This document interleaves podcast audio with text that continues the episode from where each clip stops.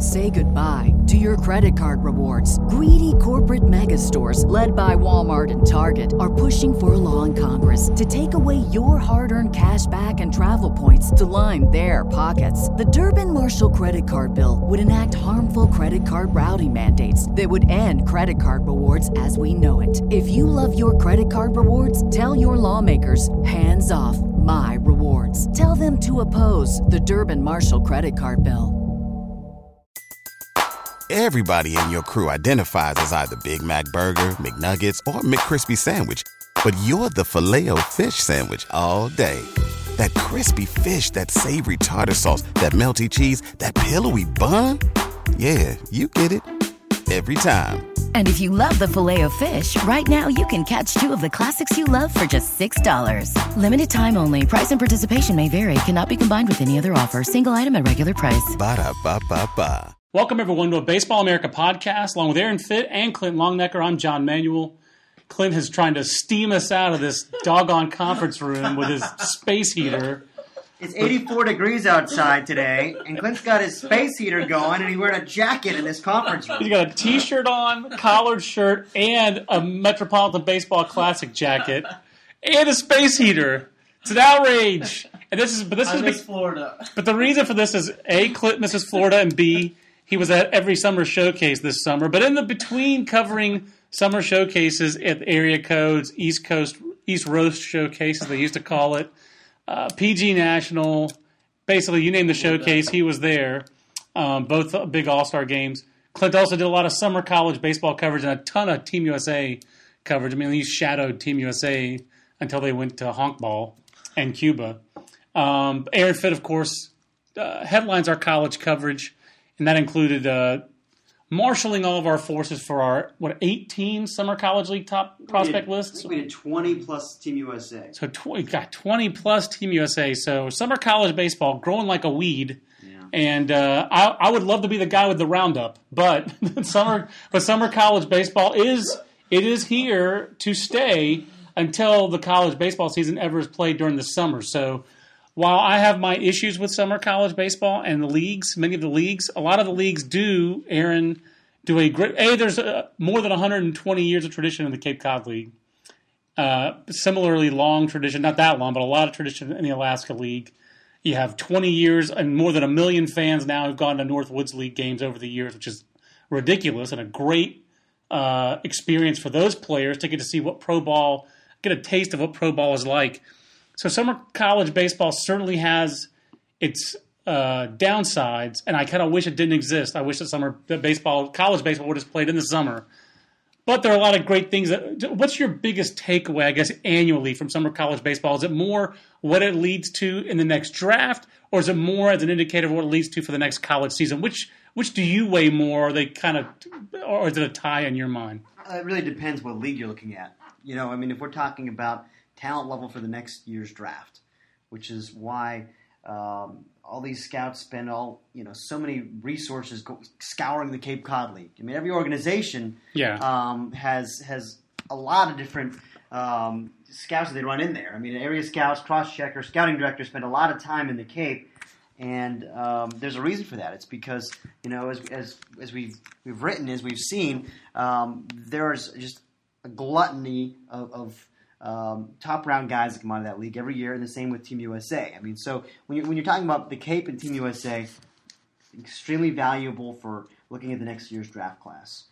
All the rest of the leagues, um, and, and the North Woods is valuable for looking at guys who will be in the Cape and USA next year Right. and have a chance to be first rounders in a couple of years. Uh, don't have a lot of guys in North Woods who are elite guys for the following year's draft. That's just a fact. But Yeah. Um, but it's still, you know, I mean, it's a good place to see freshmen who are going to who are going to develop. It's a good place to see second tier prospects from a draft standpoint. Yeah, six to fifteenth rounders, basically, is what you're looking exactly. at. That's kind of the sweet spot for the North Woods League. But um, you know, but for most of these leagues, we're talking about you might have a couple of guys here or there that have a chance to, to you know. Uh, make a splash in pro ball. Um, a lot of the guys on these lists, on these lower tier leagues, have a chance to be good college players, and that's that that has value. You know, it has value identifying those guys, um, but it's not necessarily the same value as identifying the top guys in the Cape. Right. And one thing that has definitely changed in this, and Clint, you can definitely chime in on this as well, is that it used to be most of your summer leagues, your top pitchers often would throw 40, 50 innings in summer college ball. I, mean, I remember, uh, I use this anecdote too often, but I'll say it again.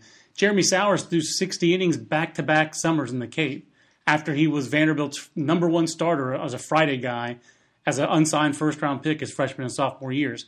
And you can go back in the USA Baseball archives to past seasons when the collegiate national team played more robust schedules in terms of more higher number of games, and they would play, you know, or they would have a starting pitcher who would go. You know, we had uh, I remember Bobby Brownlie in 2001 throwing a complete game last game of the summer for Team USA, and you can go back Ricky Romero threw like 50 plus innings for Team USA one summer. Jered Weaver threw 47 innings in the summer 2003. That never happens for the college national team anymore. So those, their schedule is more is a shorter schedule. Uh, a lot of their games are part of their trials that they play here in the Coastal Plain League. And Clint, as a result, it feels like, uh, but, but, despite that, I should say, it feels like USA Baseball still gets, for the most part, the cream of the crop of summer college players. Both of you guys want to touch on that, but if you're looking at the top of the Cape list and the top of USA Baseball's list, I mean, last year's USA Baseball team, and you can lay this out some, that was a historically strong USA college national team from a draft perspective. But uh, so I guess maybe touch on that a little bit, and then maybe we can jump off into how this year's USA team measures up. Yeah, just just to kind of provide some of the numbers you talked about. The leader for Team USA this year in innings was Kyle Funkhouser with 28, and then just to run down our Cape list, um, and how many innings those guys got. Walker Buehler 28, Hanhold 28, Bickford 27. Quite a few of the guys on the list. The majority of the guys were below 30 innings for this year. But but yeah, for for this for this year's uh, USA team, that's definitely changed. That, that I'll have to. I'm gonna while you guys talk about this, I'm gonna find an old almanac and I'll show you just how much that's changed. And there were a few guys who were on the other end of the spectrum with uh, Duchesne, Irwin, and uh, Jacob Jacome, who all had over over 50 innings, but but the plural, plurality of the guys were below. But you, you talk about the team US Team USA, and they've always been able to get high caliber starting pitchers, and that was that's kind of the carrying trait for this year's club you look at all the guys who were able to get some innings in the rotation this year, and they all have a chance to be top few round guys, if not the top two round guys for this year's class. You know, and, and I feel like I think you and I both think that um, th- this class, from a college standpoint, um, is pretty wide open at the top. No question. But you know, we have a couple of these premier middle infielders, and I, I think one of the real strengths of this class, Clint, is at, is at shortstop. Um, you know, it's rare I mean, in college class, but you're absolutely right. It is, isn't it? I mean, because first of all, the, the, the top two guys, position players on your list uh, for Team USA were Bregman and Swanson, who um, I think you know we both think have a chance to to be shortstops in the big leagues. I think so. Yeah, um, I mean, they have, you know both these guys they have things to prove. Various, you know, I mean, you can take your pick on those two guys, but uh, and then you got, you know, in the Cape, you got a depth of some shortstops. Uh, Richie Martin, Kevin Newman, CJ Hinojosa. Um, you had Mikey White. You had Kal Simmons. All those guys made the Cape list, and there were other shortstops who got some support in that league too. So, um, you know, I, I, think it's I think it's surprisingly an area of, of strength um, for this class. And you also had Ian Happ move to the outfield. There's still a chance. It sounds like that he could play second base, although that, that hope is dwindling. But that's another athletic infielder who can hit potentially sure. in this class. He but he's not a shortstop. He strikes me at this point as more of like a like a Derek Fisher sort of a profile. I mean, hmm. he's not built the same as Derek Fisher, but I think he's going to be that athletic corner speed. outfielder that brings some speed, a, a big time hit tool, some strength. Exactly. Uh, to me, that that is how he's starting to profile. As a and the, and the infield doesn't matter as much. It doesn't seem like it. His bat there's more certainty in his bat, though, yep. than a lot of these other guys we're talking about. I do think that's a great jumping off point for the college class. A lot of these guys, not all of them, but a lot of these guys are in the Southeastern Conference. You have in our press release, Aaron, about how the SEC has the most players on this. But Dansby Swanson, Alex Bregman at the top of this USA team list, Richie Martin, uh, then Mikey White, who are both in the top 15 in the Cape list. Let's talk about those SEC middle infielders really quick. I think after last season, Aaron, we came in expecting, like even from the day one, we walked out of the trials of the college national team. Clay, we walked out there expecting this kind of to be Alex Bregman's team. Aaron, he had an iffy spring. and he just wasn't consistent either this summer with the college national team. And he's not a classic profile guy, but I, I know you're a believer in Alex Bregman. So for listeners who want to be believers in Alex Bregman for their team toward the top of the 2015 draft, what do you base that belief on? Yeah, I'm in. I'm in on this guy. Um, you know, this guy to me, first of all, he's going to hit. He hits. He always has. Even this year, hey, you know, I know it's cliche. People always, um, you always hear coaches say, "Well, yeah, he hit a lot of hard atom balls," um, you know, but the guy hits lasers all the time. And he, he, hey, sometimes you get a little bit less lucky. And I'm not saying, you know, that was all it was. But in the first half of the season, um, he, he, he had some bad luck. Right. He, he pressed a little bit. He got into a slump, and then it took him a while to dig out of it. But by the, um, you know, in, in SEC play, he really his numbers were, as you pointed out, were not very good. Um, but he was better down the stretch than he was early. Um, and you know, it's just the swing is just so compact, and it just yeah. he just has such a, a, high frequency of hard line drive contact. Um, and you know, I also believe in the defense. That's the other thing. I think he's a shortstop. You know, and I know it's not your prototypical rangy. Um, ultra fast, you know, kind of and the looseness. Right. I mean, exactly. There is there is a little bit more effort to his actions, yes. maybe than a guy like Swanson, where there, there is a lot more looseness. Yeah. Um, more fluid, just a flu, more fluid player yeah. all the way around. More fluid it's a more fluid Classic swing, twitch athleticism. Right. More fluid runner. Just, uh, but at the same time, it feels like Bregman has pretty special hands, whether yes. it's at the plate or in the field. That just feels like that's what makes him that's a separating factor for him. It feels like, and his ability for me also to to um, throw accurately on the run from various angles, um, positioning. I mean, footwork. I just think a lot of that stuff plays up for him defensively, and, and for Swanson. Um, you know, as much as you love the athleticism, and, and I love Dansby Swanson too. Don't get me wrong. Um, we need to see him do it at shortstop. Right. He seems like a guy where you know there could be a learning curve maybe. I mean, we we could see him make a lot of spectacular plays at shortstop this year, and, and also make. I suspect he'll make more errors than Bregman will.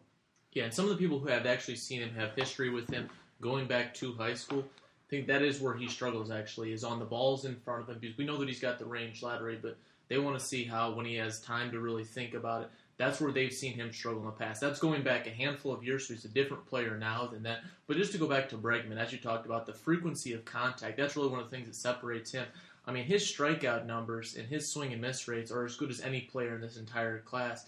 I mean, you look at just over the course of his career, he's only struck out in 7.7% of his plate appearances, and you couple that, which at, you know, with the hard hit ability with, that you spoke about earlier, that's a rare combination. It would not surprise you that come you know, two months into the season that he's hitting high high 300s, potentially low 400s if he really goes out and stings the ball consistently as he's done throughout his career. And his contact rates are just that they're they're at a different level than everybody else in this class. And I think like, so. there's contact, but then like you said, Aaron, it's hard contact. He's a line drive machine. I feel like Swanson's that guy as well. And I think the other you guys are talking about the defense. He has more swing in this. And he does. There's more length there too. It's a oh, longer. Yeah. It's a longer swing. There's no doubt. I mean, it's just I don't think he has as much impact offensively potential as Bregman. You know, unless there's some adjustments that are made. Do you think that the uh, maybe I just obsess on this, and if I do, we can move on quickly. Is it going to be harder to evaluate him as he moves to shortstop because he's playing on that turf at Hawkins Field next year at Vanderbilt, or is that a minimal factor? Uh, what do you think on that, Clint? Or you know, I, I, that's a good question. Um, you know, because especially you know you look at you look at infielders that come out of Texas. Yeah, come out of you know I mean Brandon Loy field 90, 989 every year it seemed like I mean um, there's a reason that you know Texas and, and Duke and you know some of these programs um, tend to have great fielding percentages, and part of it is because they really emphasize that stuff. There's something to be said for coaching defense a certain way, certainly, um, and there's something to be said for having turf that gives you a room service hop every time. Yep. And you know, um, but like you said, that's the, a factor. The question is for him is like the routine play, really, just being consistent. That should be easier on the turf for him. I just, you know, I still think he has. To me, I, I like Dansby Swanson's athleticism. I do. Th- I think I agree. I, I, think that he has the, the things that he has to prove uh, are going to be a little bit harder for him to prove than Alex Bregman, where you see the elements of the swing and you see that high contact rate, and he does when he hits the ball, its impact you feel like that's a guy who should bounce back significantly next year. And they, both those guys, I, I think, are you know going to be star college players in 2015 I would have to really collapse almost to not be first round picks. Those are two of the safer bets of first round picks for next year's draft. As these athletes who play in the middle of the diamond, we feel like at worst Bregman's going to be an offensive second baseman, right? I, I think he's, you know, and, and, and again, you hate to make these kind of comps, but I think there's a lot of Pedroia in him. We've know? heard it. I mean, with the, We're not the ones making it. Scouts are the ones making that comp, and they don't want to make it either. right. So, So anyway, I just I, I, I believe in that guy. I'm all in. I'm all in already. Four seasons even started. um, Since so we've been talking about athletic SEC shortstops, let's talk about Rich Martin. He was Yep. someone who really, really impressed at the Cape workout day. He showed some power to his pull side there, showed some arm strength, and we know that he can run a little bit. Aaron, what did you think of him on the Cape this summer? you know, he really um, helped himself on the Cape. Yep. I mean, it was it was. Uh, I, I think people were, were pleased with what he did at shortstop. First of all, with his range and his with his instincts, um, his athleticism is really an asset. I mean, he can run, um, and he's you know he's smaller. Um, he's not as tall as these other guys. Even Bregman, I think he's even shorter than Bregman, but but he is again compact, um, and, and I think that you know the swing works and he controls the strike zone fairly well. I mean, I think he's he's a nice overall package. Um, not as much power as those other two guys, um, but he does have some strength. He's not a he's not a certainly not a slap guy. You know, I think he'll, he'll hit a lot of doubles this year and some triples too because he can run, um, and and a few home runs. But um, you know, I, I think it was tough to separate those shortstops. But I mean, he's got a little bit more uh, of, of a live athleticism to him um, than, than than Newman and, and Hinojosa have. And he has the greatest chance to stay at shortstop too, which I is think which is a bit of a separating factor. I mean, I for him. could- some I- people think that Hinojosa is probably may, might be the best catcher in this class long term. This is a class right now that lacks in, in catching depth at Yeah. the college level. Yeah. They think that that's where his career could could end up. Um, so yeah, the, the defense really is just a separating factor for those. certainly But- won't happen trio at Texas. But I'm gonna but I'm gonna throw a comp out there. This is not not something I've heard from scouts. I'm just gonna throw it out It's an there. Aaron Fittism. If Aaron we don't like it, comp, so throw right back take at it with you. a grain of salt. But John, you were talking today about how great you think uh, Alex Mejia is and how good he's going to be in the big Great leagues. comp. CJ Hinojosa to me is Alex Mejia 2.0. Great comp. I love that comp. He's a below average runner with incredible instincts. It's easy to, to look at the body and kind of like, I don't know, you know, I'm worried about how he's going to project. But the guy's just a winner and a playmaker and a leader. And I love that That's comp. who he is. Man- a guy that managers and coaches will value more than scouts, unless a scout goes and sees over more than a week. You have to see, like that that Arizona team in 2012, when you saw them play over and over again, every time you talk to people, they were like, their infield is special. And it was Mejia and Mejias-Brean on the left side, knowing who to get what ball. They played on that crazy big field with a fast, hard Yeah. infield, and that team excelled defensively. Wasn't Newman the no Newman wasn't the freshman second base on that team, was he? he, uh, or was he? No, he wasn't. It was a left-handed hitter guy. What's his name? Wilford Jackson. No, it was No, the, it was uh, the other guy. He got drafted this year and can hit and can't field. I can't remember his name. Sorry, Arizona second baseman. I know you're You know who I'm talking about. It's not Newman, but anyway, I can't remember his name. But Mejia keeps on. I keep on hearing that just doing Florida State League calls because there's some toolsy athletic shortstops in that league, and I've had several managers say, "Don't forget Mejia." The guy Mejia over at uh, at Palm Beach was only there the first half of the season. That's another player that he just the more you're around him, the more you see him play, the more people appreciate him. And Hinojosa strikes me that way. He certainly rose to the biggest stage, Aaron, for Texas in the College World Series, and he may not have the tools that profile you at shortstop, but he does has that playmaking ability. Uh, that does impress me. Um, Trent um, Gilbert Trent Gilbert, thank you very much. Well done. finally came to me. You are the college beat writer. There it is. Um, now, is there, uh, Clint, the, the middle infield for the U.S. was pretty much Swanson and Bregman after they, once they were there. We saw Mark Mathias play a little bit there. I don't know, Aaron and I, I think I made this comp to Aaron that he's like Ryan Wright um, from Team USA Pass, who's now in the uh, Reds organization, more of a good college player. But he just intrigued me again as a guy who like he was there every time USA team needed a, a hit, and he wound up being their three hole hitter for much of the summer. But he doesn't really. It doesn't seem like he profiles unless he can play second base. No.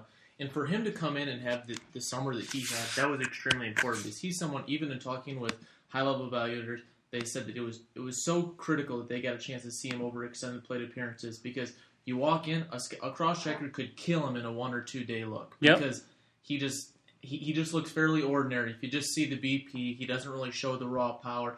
he doesn't run that great, and a, a lot of the different things to look for in terms of impact aren't there. But then you see him over the course of a week. The quality of the bats were by far the best of anybody on the team. He had the best. Up, up the middle swing. thought he had the best approach on the team. Yes, He was patient. He wasn't afraid to take a walk, but when he got into a count where he was going to get a fastball, he was ready to hit a fastball. I mean, it's, it is fairly simple. It's hitting 101, but he was ready to hit a fastball, even with kind of an old school low hands, a hands out away from the body Yeah. a- approach. Yeah, I, mean, I liked he- him. No, he, he really came on. He impressed a ton of evaluators.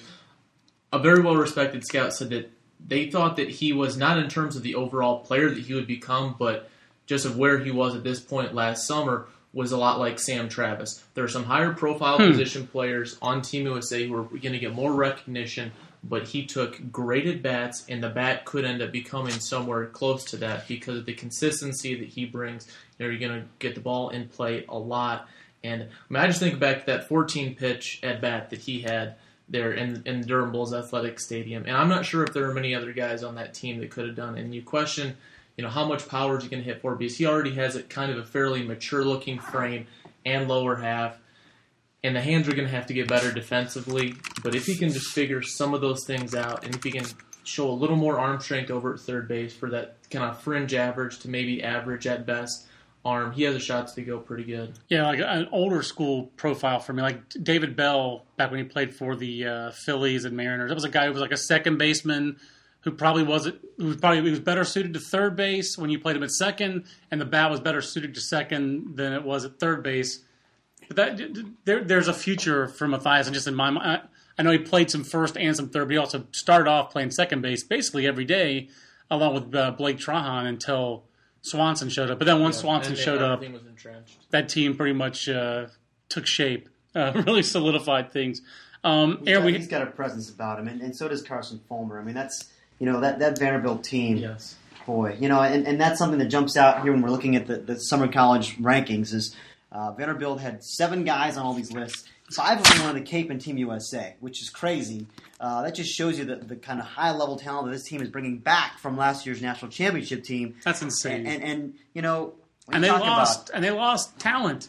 They They had did. talent. They didn't. They're not losing insignificant players. They're losing some of their key guys. They're, they're starting shortstop.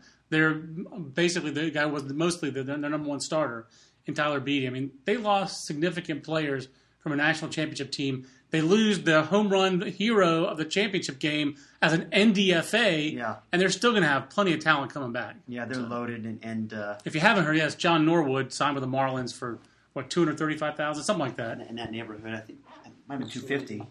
It was a lot of money for a non-drafted free agent. Yeah. I mean, Well, You they had know, a lot of money left. they did. They had Yeah, a and, Marlins. and did. that's a guy that hey, he played well in the Cape, um, but uh, He really stood out in the Fenway workout. Yeah, exactly. He's got physical tools Yeah. for sure, and he matured a lot over the course of this spring. Uh, but you know that's and that's one thing that Vanderbilt really does so well. Not to get sidetracked here, but um, you know, to me, and I wrote about this I think in Omaha this year, but just the way that that Norwood and Ravenelle, two guys that came in as, as kind of tooled up prospects that were raw in the first two years, neither of them really contributed that much. And then by the time they were juniors, and especially the second half of the junior year, they were key players on a, on a College World Series team. And Adam Ravenelle was out there getting the final outs to, to preserve the national championship, and Norwood's hitting a CWS winning home run. Um, great programs, you know, develop talent, and, and they do that. And you know, they've got so much talent coming back. And, and again, just the makeup with, with Swanson and, and Fulmer. I mean, it's just The coaching staff, they could not stop raving about both those two guys, especially Ray Birmingham. to, to hear him talk about Swanson, just the reverence he had, the energy that he played the game with, and just the quality of the individual, it was it was really fun to just listen to him talk about Swanson.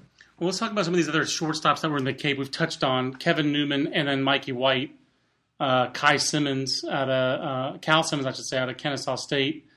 I guess I'm most familiar with Mikey White, having done him, uh, worked him up for our draft coverage out of high school. It sounds like again the profile is uh, from the pro level is probably offensive second baseman. From the college side, though, Aaron, this sounds like the guy who can be your two or three hole hitter, your everyday guy. He's like you're going to wear the C on the on the on the shirt for the captain's uh, your team captain. He sounds like, he sounds like the kind of guy you could potentially build a College World Series team around. Is he that good of a college player? I think he is. I think he's, you know, he, he's to me he's a lot like Nolan Fontana. Um, Nolan Fontana. I mean, not not quite as Sorry. not not quite as as um, athletic probably as Fontana was. I mean, I, I think you know I think Mikey White is a second baseman at the next level, Yeah. but you can put him at shortstop, and I think he'll be all right. Um, you know, the foot speed is what is what's lacking there, and the arm is is, is good but not great.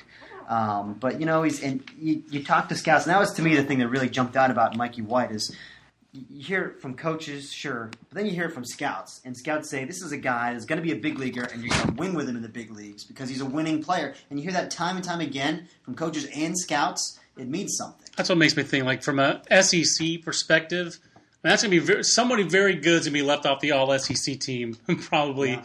at shortstop. But Mikey White seems like a guy who, as good as Swanson and Bregman are, would not shock me if Mikey White winds up being your first team All SEC shortstop at the end when it's all said and done next year. If he has a kind of offensive year that he's capable of, and if Alabama has a kind of team that you know his freshman class now juniors, there's some depth to that class, some experience, some talent.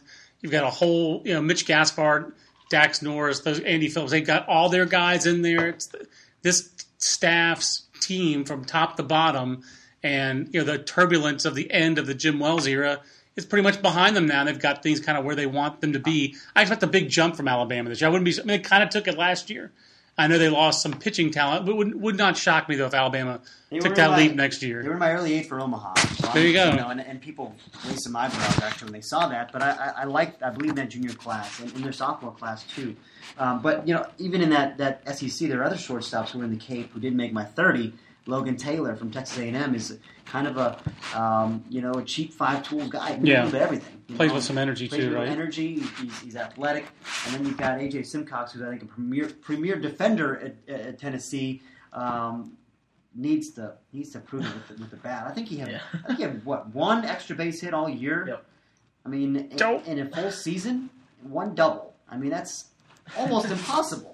Well, just just for reference sake, to go back For to my guy earlier got a big point, frame too. I mean, Yeah, he's a legit exactly. six three. People And that's- projected power for him coming out of high school. Yeah. and where is right? it? And in the Alaska League last summer, didn't he impact the ball last summer in Alaska fairly well? I think it was more more in terms of the extra base hits, not necessarily the home Right. runs. But but yeah, again, guys were projecting. Nothing- You saw the body, the athleticism. Nothing that made you think one extra base hit in the Cape. no, No, that, that wasn't in the Cape. That Oh, was in the on regular spring. season, I'm was sorry, yeah. 260 at bats. That's that's right. Yeah, I'm sorry. That's just that's kind of crazy. Yeah, it was hard for me to believe. I assumed you were talking about the Cape. One extra base hit. Yeah. Can't blame the BBCOR bats on all these. Can't blame it all on the BBCORs. Just as a point of reference, so this year you had guys in the 50-ish range of innings pitched in the Cape, right? So just 2008, Dallas Keuchel, according to the, just my quick look, led the Cape, 59 innings pitched. In 2003, you can go back, you can find Tim Stauffer, a big leaguer, 63 innings pitched. You got to 1998, you had Ben Sheets throwing 68. But in the Valley League that year, John Roush threw 85 innings. In the Summer College League, and in the Northwoods League that summer, a guy named Josh Novotny threw 100. So you used to have the 80. It's easy to go 10, 15 years back and five guys throwing 80 innings annually in these summer college leagues, and that generally doesn't happen anymore. But I think that a big part of that is just the prol- proliferation of leagues, and it's hard to find guys to throw innings. I mean, just it's just harder, I think, to find guys who can who can do that for you. Let's touch on some of these other leagues real quick. We just mentioned the Alaska League as an aside because we just talked about the uh, you know when we were talking about AJ Simcox. Actually, before I do that, I wanted to ask you guys about a couple summer small college quote unquote breakout guys from the summer. You certainly had some in the Cape Aaron. Last year, I would say Ian Happ, even though he goes to Cincinnati, not a mid major, but Ian Happ was kind of the breakout guy of the Cape last year. This year, I guess it's got to be Cody Ponce and Gio Brusa, right? Yeah, I would say those two guys for sure. Uh, I think Kyle Cody did take a big step forward this year as, a, as it went from a guy that um, you know had the size and the arm strength, but did not have the track record to really you know put himself in the conversation to be the number one overall pick uh, early. You know, and there's he, he's he's got a lot to prove. He's got a lot to prove. He's got to perform in the spring. But he's got a big body. He's got so he's got the size. He's in the SEC. Premium fastball and it's downhill and with command. Yeah, so so he has these ingredients to go toward the front of a draft. Yeah, and then you know Marc Brakeman. He's gonna have from to strike Stanford. out more than six and a half per nine. Yeah, he will. I mean, that's the big thing is he's got to miss bats, and He's and got to right be. now He's it's- got to be the next uh, Jeff Hoffman. Is what you're saying? He pitched primarily with his fastball this summer. He didn't use Yeah. his secondary stuff that much, but he, I mean, you know, I've seen him spin a decent breaking ball, and scouts have too. And uh, I think there's some feel for a changeup too. I, I think he's more polished maybe than people will expect him to be. Yeah. Um, but then, um, you know, Ponce, of course, I wrote a decent amount about this summer. Um, Marc Brakeman, you know, for Stanford, took that step forward. Um, so some of those guys really helped themselves. Garrett Ky- Cleavinger, Kyri Washington was, I guess, was the other guy, just kind of from off the map to on the map, Yeah. completely off the map. and, and he's, a, he- he's a complete X factor because he's so raw, and his feel for hitting and his swing and miss is a real concern. Uh, but his huge, his, his raw tools are huge. I mean, it's very exciting power speed combination, especially the power. And The power was just so easy. It was one of the easiest swings at the, at the Cape workout day in Fenway, and he was putting balls out to, to straightaway center field, just really Mm. jumping off his bat. Good looking athletic body, and like I mean, like Aaron said, I mean he can really run. It was a six five run time, even though we discount some of the Cape uh, sixty times up there from this year. But yeah, the strikeout rate. I mean, he struck out in I believe twenty eight percent of his plate appearances at Longwood. So this is going to be a very atypical guy to come That's out of low the college major. class. This is this is kind of a high school or Latin sort of profile with the tools and with the rawness. Yeah. Um, was there a jump up guy on the USA team? I guess it's kind of a little bit harder because it's like Dylan Tate kind of was that guy, Clint, like a guy who didn't have a huge reputation coming into the summer and made himself into a potential first rounder. Yeah, well, I think he and Tyler Jay, both of those premier power arms coming in and out of the pen, and I think pe- evaluators had uh, less history with Jay. A lot of people didn't even know who he was that until that first day when he comes in and first pitch out of his hand is I think 94 and he touches 96 in that outing, and he has a chance to to be one of the top left-handers in the entire class. I mean, everything really depends on what role he's going to be used in come next spring, and there's already been rumors that he might pitch on Sunday, which would be a scouting director's dream. I don't really know why he Hmm. would go on Sundays, but that's what some of the area scouts have Maybe said. they maybe But they try to close a- him on Friday and then start him on Sunday. That's probably why. That's, that that would be the reason why. So We'll you could see. have the option of relieving him earlier in the weekend, Yeah, which is but he- unfortunate, but that's why that would be out Well. I I mean, or you know, I mean, he's they also have Kevin Duchene, who's a clear They have a number one staff. guy, and yeah, but then why would of they use him on arms, and he- Saturday then? Well, I mean, he's also just a guy that hasn't started before. You know, Yeah, I mean, he's, he needs to establish himself as a starter. So I mean, there's, you know, I I, I, would not necessarily jump right Okay. to the right to the skeptical viewpoint. Okay, The- I, I, I- I was more the Fullerton viewpoint than the skeptical viewpoint. I mean, like you just see that happen. A lot of a guy closes Friday and starts Sunday, or uh, I just have seen that happen. But you're right; it is more.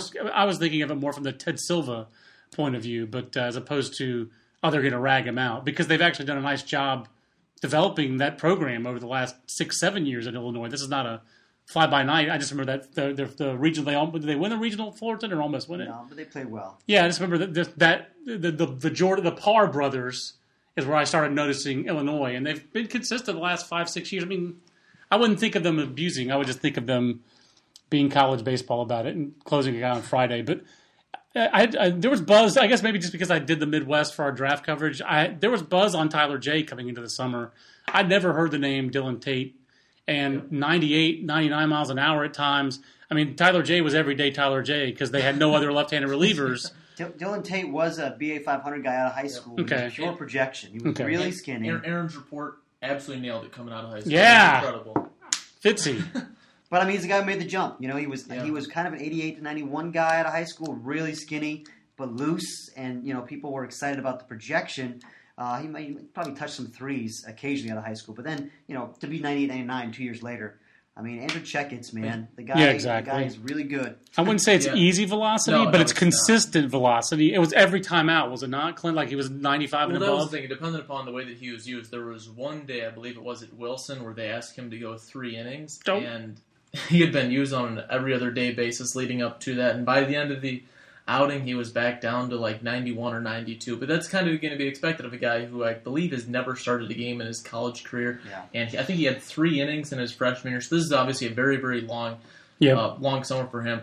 But his breaking ball really has a chance to be one of the better breaking balls in the entire class. Sometimes, I mean, it was actually a very, very inconsistent offering. Sometimes it was below average, but when he had that thing going right, it was kind of a cutter sli- slider hybrid. Some scouts said that it was a 70 grade offering. It was a true wipeout, and uh, and as John said, there is some effort in his delivery, but he has arm speed. It's electric, and I mean, he's an absolute physical specimen. I mean, it's I was reading that report from a few years ago saying that he was this you know, kind of skinny, lean, projectable guy. Because Yeah, he's put not skinny anymore. Of muscle. Yeah, he's not skinny. I mean, he's not bad. Oh, It's he's- good. It's no, a I think good was- body. I think it was He's- 160 he's a pounds in high school. I mean, it was really skinny. Yeah. Wow. Well, these. Yeah, the I thing, mean, he's got, he's got a changeup too that, that flashes at least above average.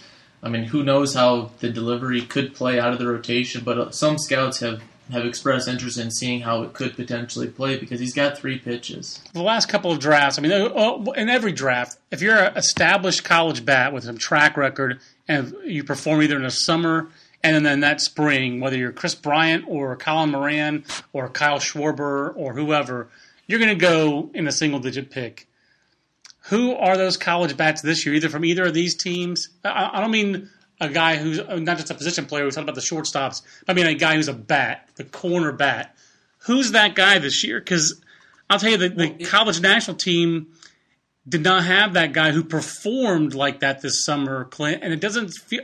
It feels like Ian Happ is that guy. the guy. Exactly. And I had somebody say that actually this summer was, well, he, he's kind of like that Conforto guy that could go in the top 10 picks based on the hit tool primarily. That's amazing. That's amazing that he's kind of the guy. But he has two summers now, and there's some, uh, you know, his- I know he's not a great athlete, but there's some. He has a little bit of everything: strength. He's shown you some power.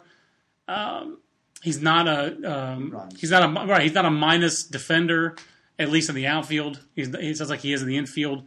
Is there another corner guy though? I mean, like, because Yeah, Christin Stewart, there DJ Stewart, or either of the I mean, Stewarts? DJ Stewart, a lot of people coming into the summer thought that if he had a good summer, he would solidify himself as that guy. No, there are still believers that think that with a, with just a solid spring, he'll reclaim that title because what he's done his first two years at Florida State really, I mean, Yeah. it, it's been exceptional performance. And He seems the didn't, most- he didn't come in in great shape, and he started slow. And the swing got a little long, and we know that it's not really an ideal stance. Right. His ability to control the zone, and he sees pitches so well, especially on the outer half. Great contact ability. I mean, he if he has if he has a good spring, he has a chance to go out pretty good. And just in terms of talking about the overall college position player crop, one evaluator said they think this is similar to the 2012 uh, crop of college players, where we had uh, Mike Zunino go third overall, and then I think the next position player that went from the college side was Tyler Naquin, which is 12 picks later. And there were, if I remember it, only about five or six, uh, or four or five in total from the, the college position player demographic.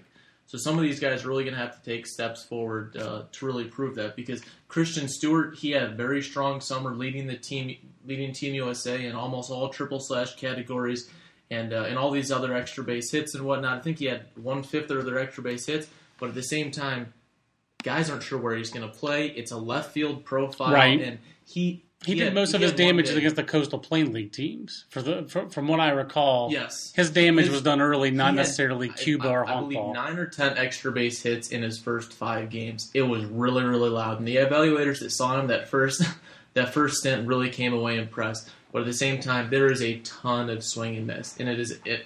It's kind of, I mean, the swing is just geared almost exclusively for fly ball, fly balls. I think he went five straight games at one point without grounding.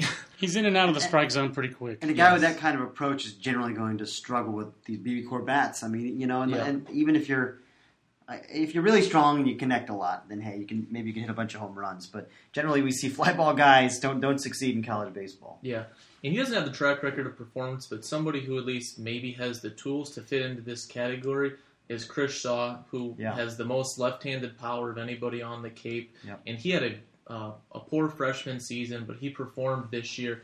He's going to have to control his zone better, but I mean, Aaron, if he goes out and really performs this year, where, where do you think he could fit come next next June? He could be a first round guy. I mean, I, I think, like you said, I think he's the best left handed power bat in, in this class. Uh, I, I suppose at least in the Cape that jumps out to me. Um, you know, and, and hey, he's probably a first baseman. Surprisingly, held his own in, in, in the outfield, but he's, he's a first baseman at the next level. I got a meeting to get to, but I'm gonna let you guys take the rest of this podcast and uh, just uh, just make sure you, you detail Connor Barron for me. Long, long, this is the last time we might get to talk about Connor Barron. So. We've got a whole other year to go. This is it. It's the year of Connor Barron starts now. He's been around a while. But um, yeah, I mean, I, I, th- I think Shaw is, uh, um, you know, right now probably fits into that that third round range or so, but has a chance to move up, maybe like a Connor Gillespie, Casey Gillespie rather did this year. Yep. Now we've talked about uh, you know quite, quite a few different topics here. Let, us focus on the strength of the of the college class though, which is the arms. And you know you look at the top three players in your Cape list were arms. Uh, you know let, us focus on that and let, us focus on Walker Buehler Who feels like right-handed pitching in particular. Yes. Right. I mean last last year we thought was very strong for left-handed pitching in the college side.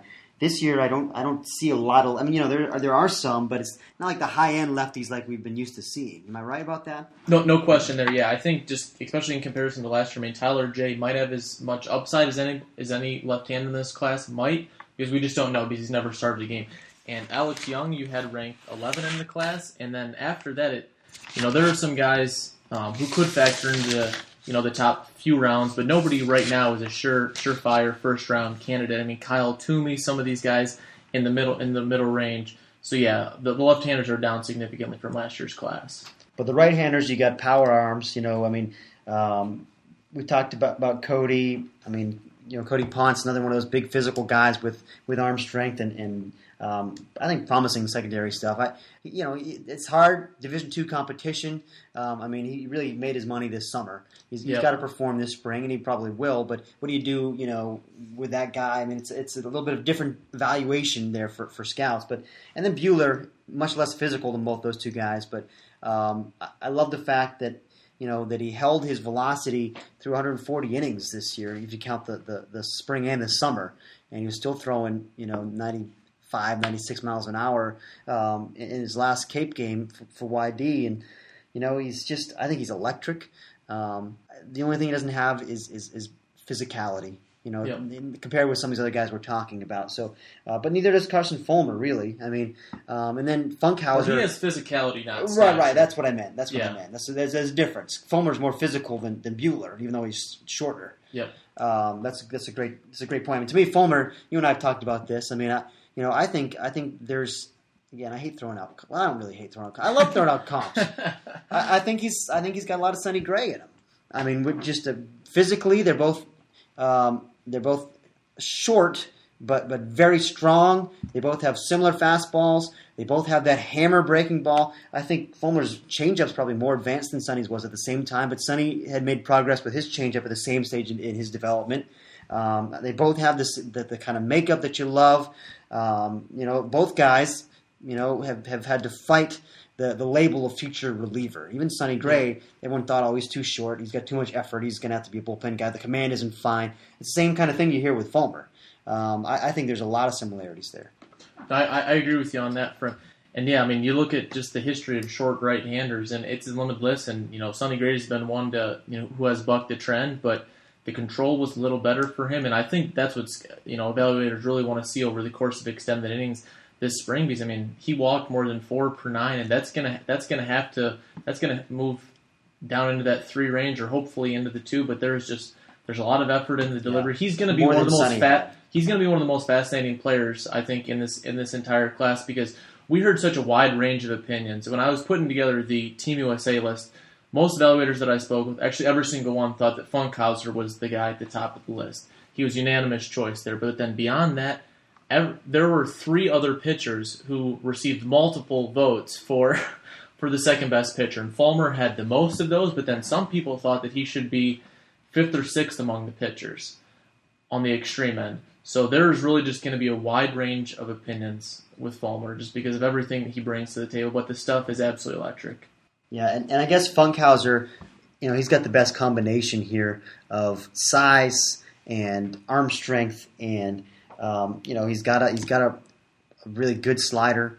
Um, I mean, but to me, it still doesn't feel like a slam dunk one one guy, or no. even close to it. It's not like he's not he's not in the, the Gerrit Cole class or the um, you know, even though he's he's kind of you know isn't he kind of similar to Cole as far as his physicality um, but but Cole, I think, just had a much more electric arm, and no and, and, his secondary stuff and was more electric. conventionally as he well. Did. And yep. I mean, he was taller, and Uh, I mean, I, I believe Funkhouse is only six two. I mean, there's there's That's definite true. strength to the body. One of the things that he's really going to have to show next spring is the improved strike throwing ability. I mean, you look at over the course of his college career, he's walked four and a half per nine. That's right. He threw a ton more strikes this summer, and in many evaluators' minds, that was the separator for him over some of these other guys. But he's going to have to maintain that because, like you said, the stuff is not as is not as electric as some of the other players who might fit into this range. So he's going to have to continue to throw strikes at a, on a on a better clip.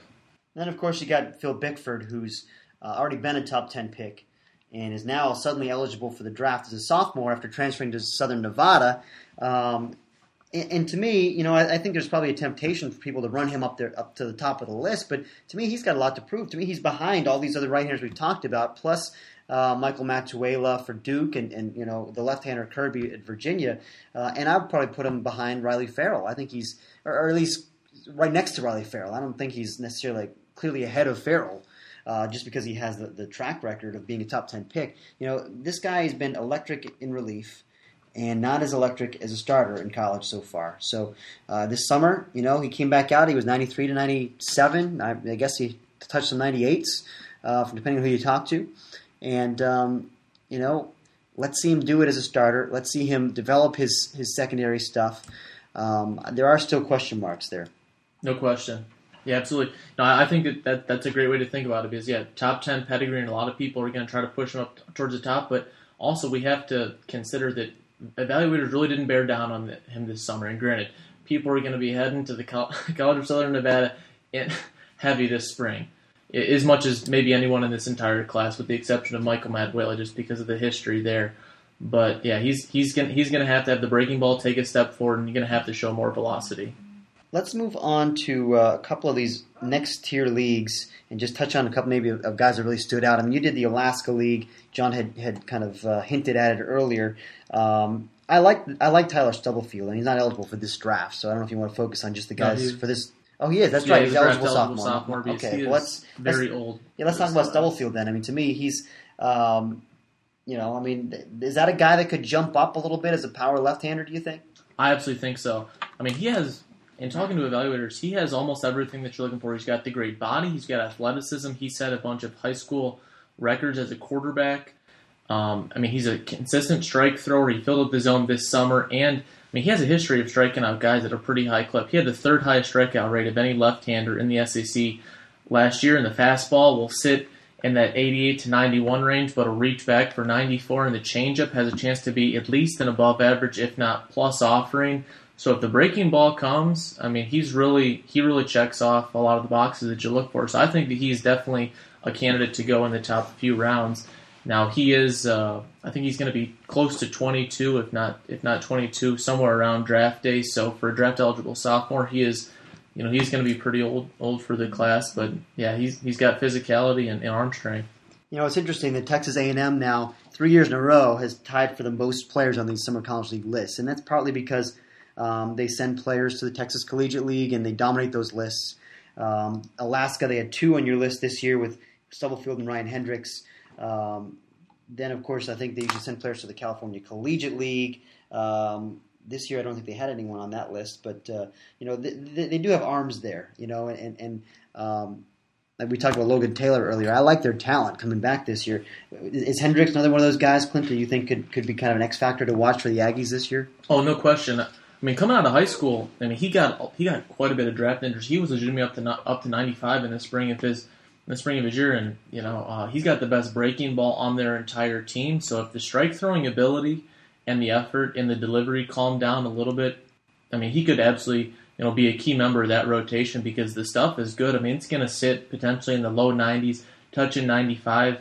I mean, the changeup has to take a step forward, but he's got he's got a good looking body, athleticism. There's lots like there with him.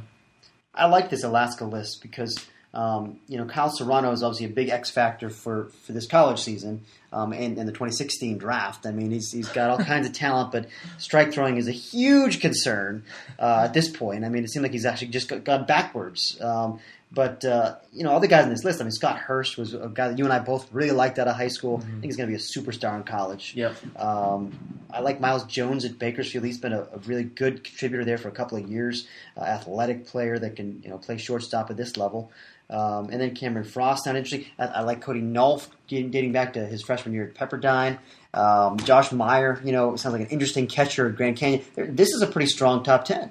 I agree with you. And, and with some of these guys, you know, we won't see the dividends pay off immediately, but down the road, you know, like you said, just the, with Riley Adams and Scott Hurst, two guys that have three years to develop in school, Yeah. you could see both of those guys, you know, with the proper matur- maturation going in the top few rounds. I mean, Riley Adams was somebody, he was potentially in that third or fourth round range for some teams that liked him this year because he has a plus arm, he's got a good looking body, athleticism, you can project on the power. There's a lot to like with him. Yeah, no doubt about it. Uh, let's move on here. I touched on the California Collegiate League. Um, once again this year, I thought, you know, usually between the, the Santa Barbara Foresters and the San Luis Obispo Blues, you usually get most of, of, of the, the guys on this list. And that was the case this year, too. I mean, um, you know, Santa Barbara, had Jon Duplantier from Rice, uh, who I think is very exciting. Um, you know, loose, um, athletic, three pitch guy. Um, you know, good velocity, really good breaking ball. I mean, I, I think he's going to be pretty darn good. And then Alec Hansen is, a bazooka for Oklahoma. Um, still learning how to pitch. You know, he's pretty raw, but boy, I mean, he can run it up there into the high 90s and has great body. Colorado kid that's got a fresh arm. Uh, very exciting prospect. They had two Appalachian State guys on this list. Uh, Jaylin Davis, who of course we're familiar with because he's hit uh, home runs off Carlos Rodon two years in a row early in the season. But he's more than, than that. I mean, he's actually a very interesting prospect. He's got athleticism. Um, he's got a chance to stick in center field. He can run. Um, he's got some power potential. I think he's a, um, you know, some, somewhat of a five tool guy. Actually, I'm not sure about the arm, Come- but but but you know, he's he's a, he's a solid across the board kind of guy.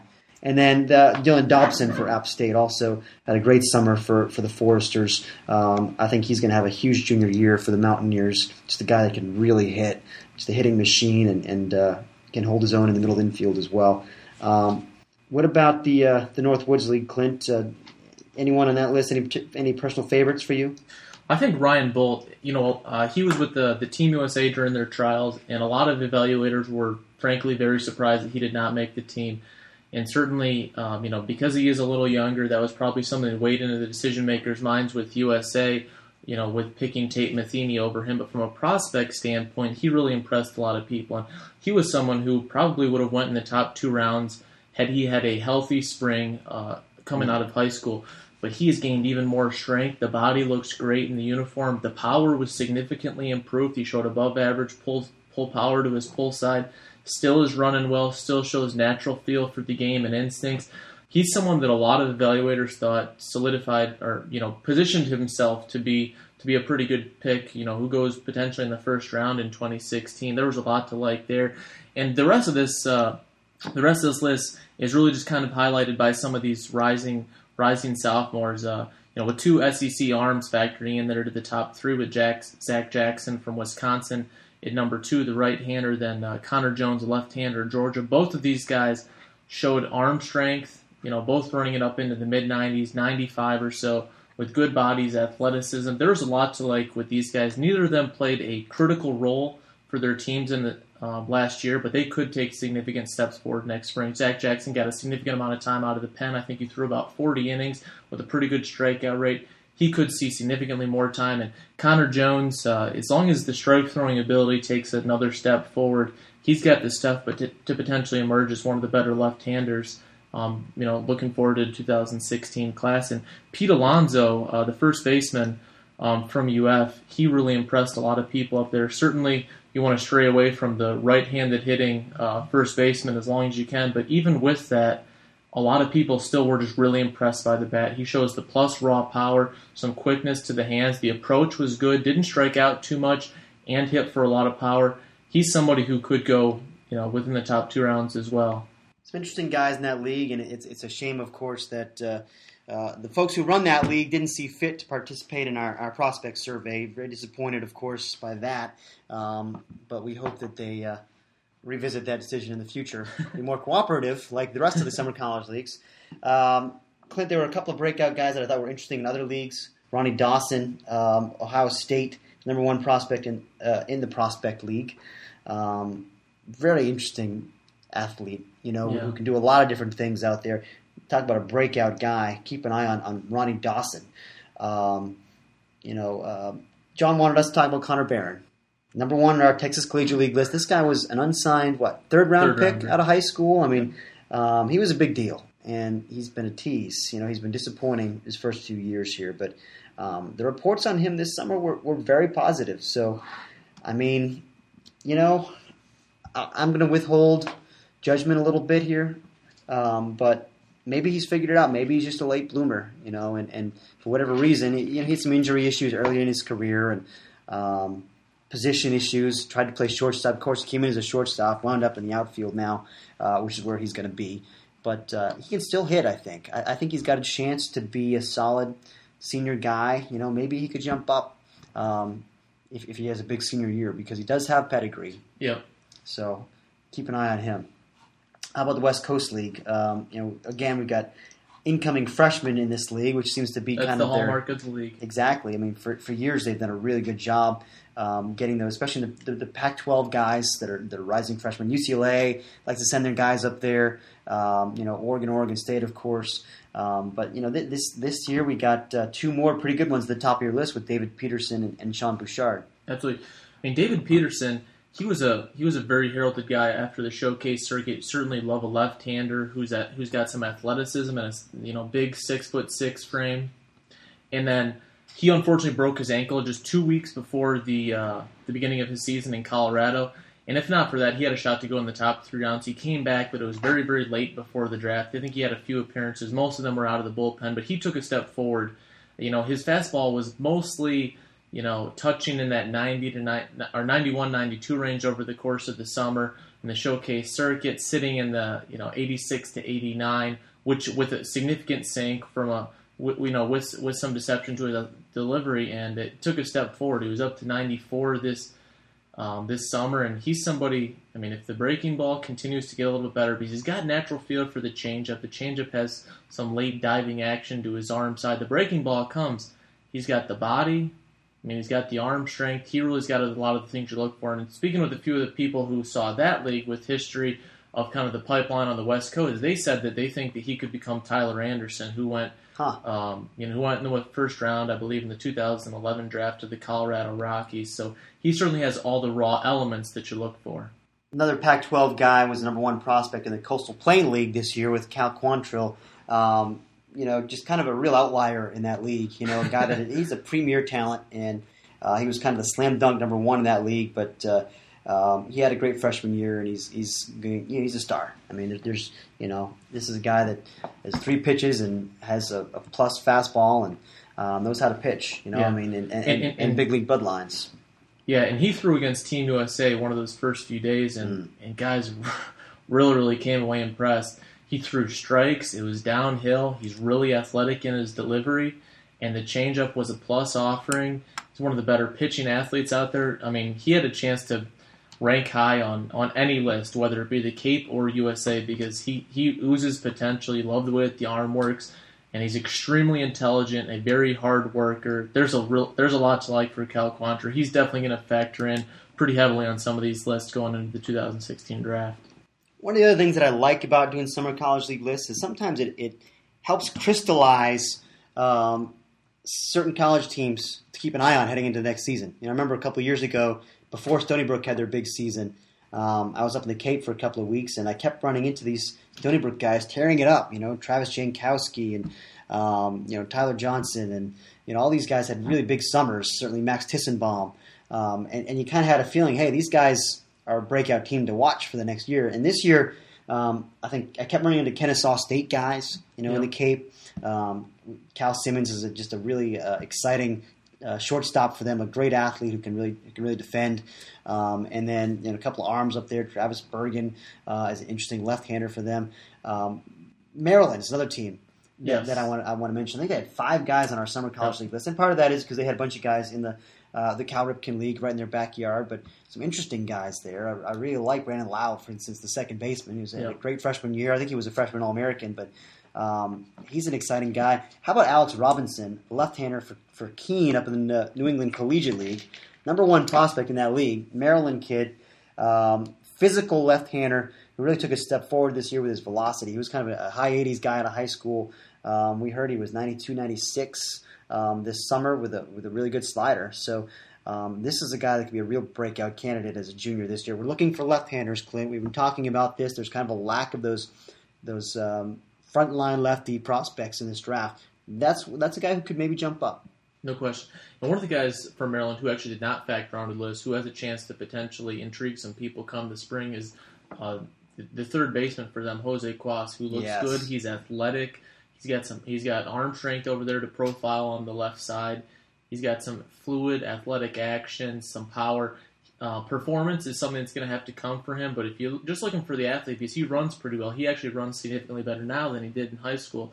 He has a chance to potentially go out pretty good, right? Really looks the part, Yep. and um, you know he'll, he'll he'll flash you reasons to get excited. Yeah. Um, he needs to play harder than he did this summer. Uh, multiple reports um, that were not pleased with his with his field makeup this year. So that's something to keep an eye on. But if he does that, um, I think that the physical ability is there. He really is. is a, I, I agree with you, Clint. I mean, he, he jumps out at you. Uh, he jumped out to me at the Super Regional against against Virginia. Like, Yeah. That's a guy. You know that that that uh, has real real big time ability. So we'll see if the makeup can match the ability. Yep. Now we'll we'll just uh, transition here to taking a few questions, and uh, a lot of the questions actually are about the high school class. So we'll just quickly run through those.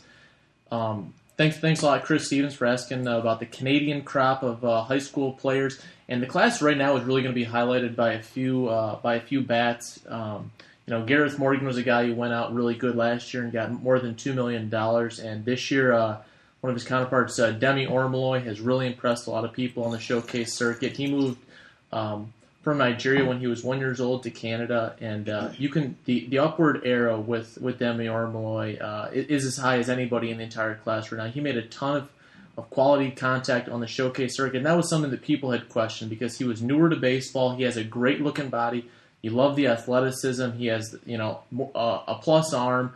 He runs plus in the 60. So really, just people wanted to see him make a little bit more contact, and he did that this summer. He had a great area code games. Um, he hit the ball all over the field hard, and uh, and Josh Naylor, uh, the first baseman, Yeah. strong-bodied guy, extremely young for the class. I think he's still going to be 17 on draft day. He's somebody if you're looking for a power profile, like we talk about Chris Shaw and some of the other guys in the college class. From the high school class, he's one of the better, you know, power bats out there. Now he has not made as much contact over the course of the summer as he did earlier in his career, but he's got plus bat speed. You can dream on the power. I mean, he's a bottom of the defensive spectrum sort of guy, but he could. Uh, you know, if somebody really believes in the bat and the hit tool, he has a chance to go out pretty good. And you know, it's funny this question was asked here um, on the 16th because this is the day that the uh, tournament 12 starts in Canada. So a, lot of Canadian baseball players will be flocking there to the Rogers Center for a great event in the second year there.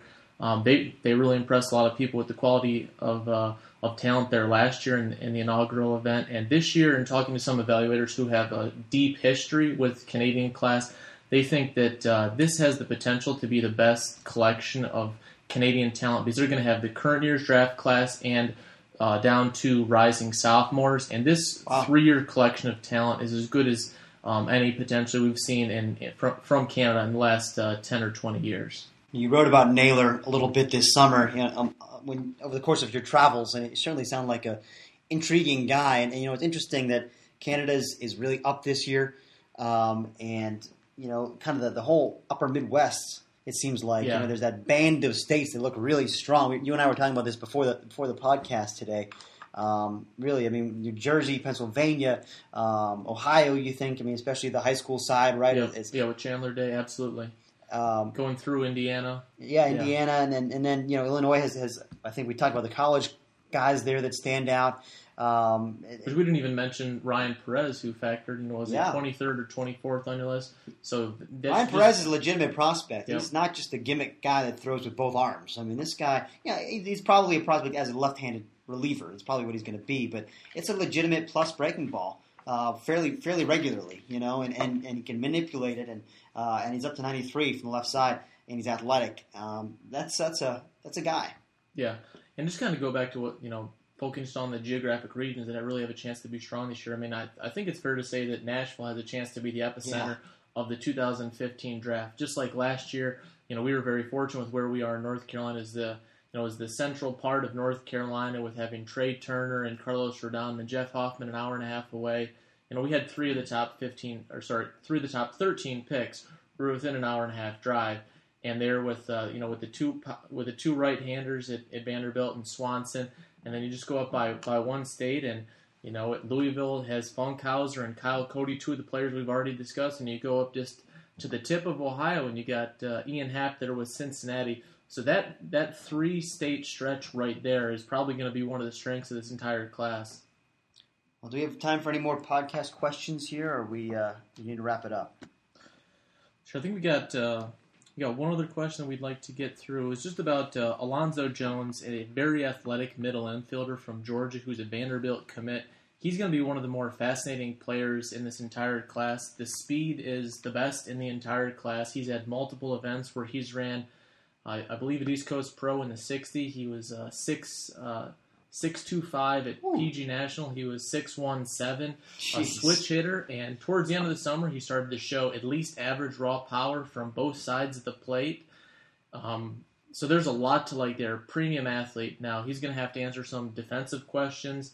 Even though he has at least an average arm, maybe a tick better, he's going to profile more at second base if he stays in the dirt because of the actions and some of the instincts there. But a lot of people would like to see him, you know, see how he reads the ball out in center field, see if the instincts, you know, match the athleticism out there. Because uh, he, from a tool standpoint, he is one of the toolsier toolsier players in the high school class.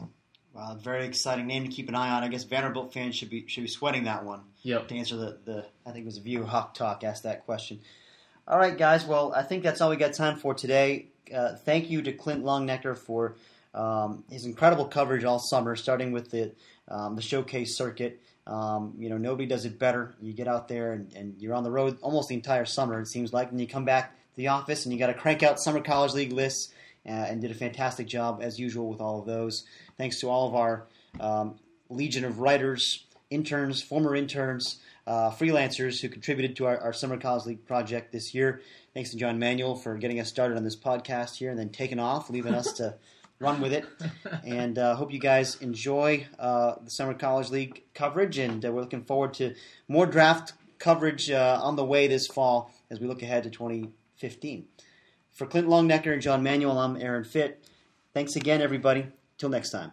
Say goodbye to your credit card rewards. Greedy corporate mega stores, led by Walmart and Target, are pushing for a law in Congress to take away your hard earned cash back and travel points to line their pockets. The Durbin Marshall credit card bill would enact harmful credit card routing mandates that would end credit card rewards as we know it. If you love your credit card rewards, tell your lawmakers hands off my rewards. Tell them to oppose the Durbin Marshall credit card bill.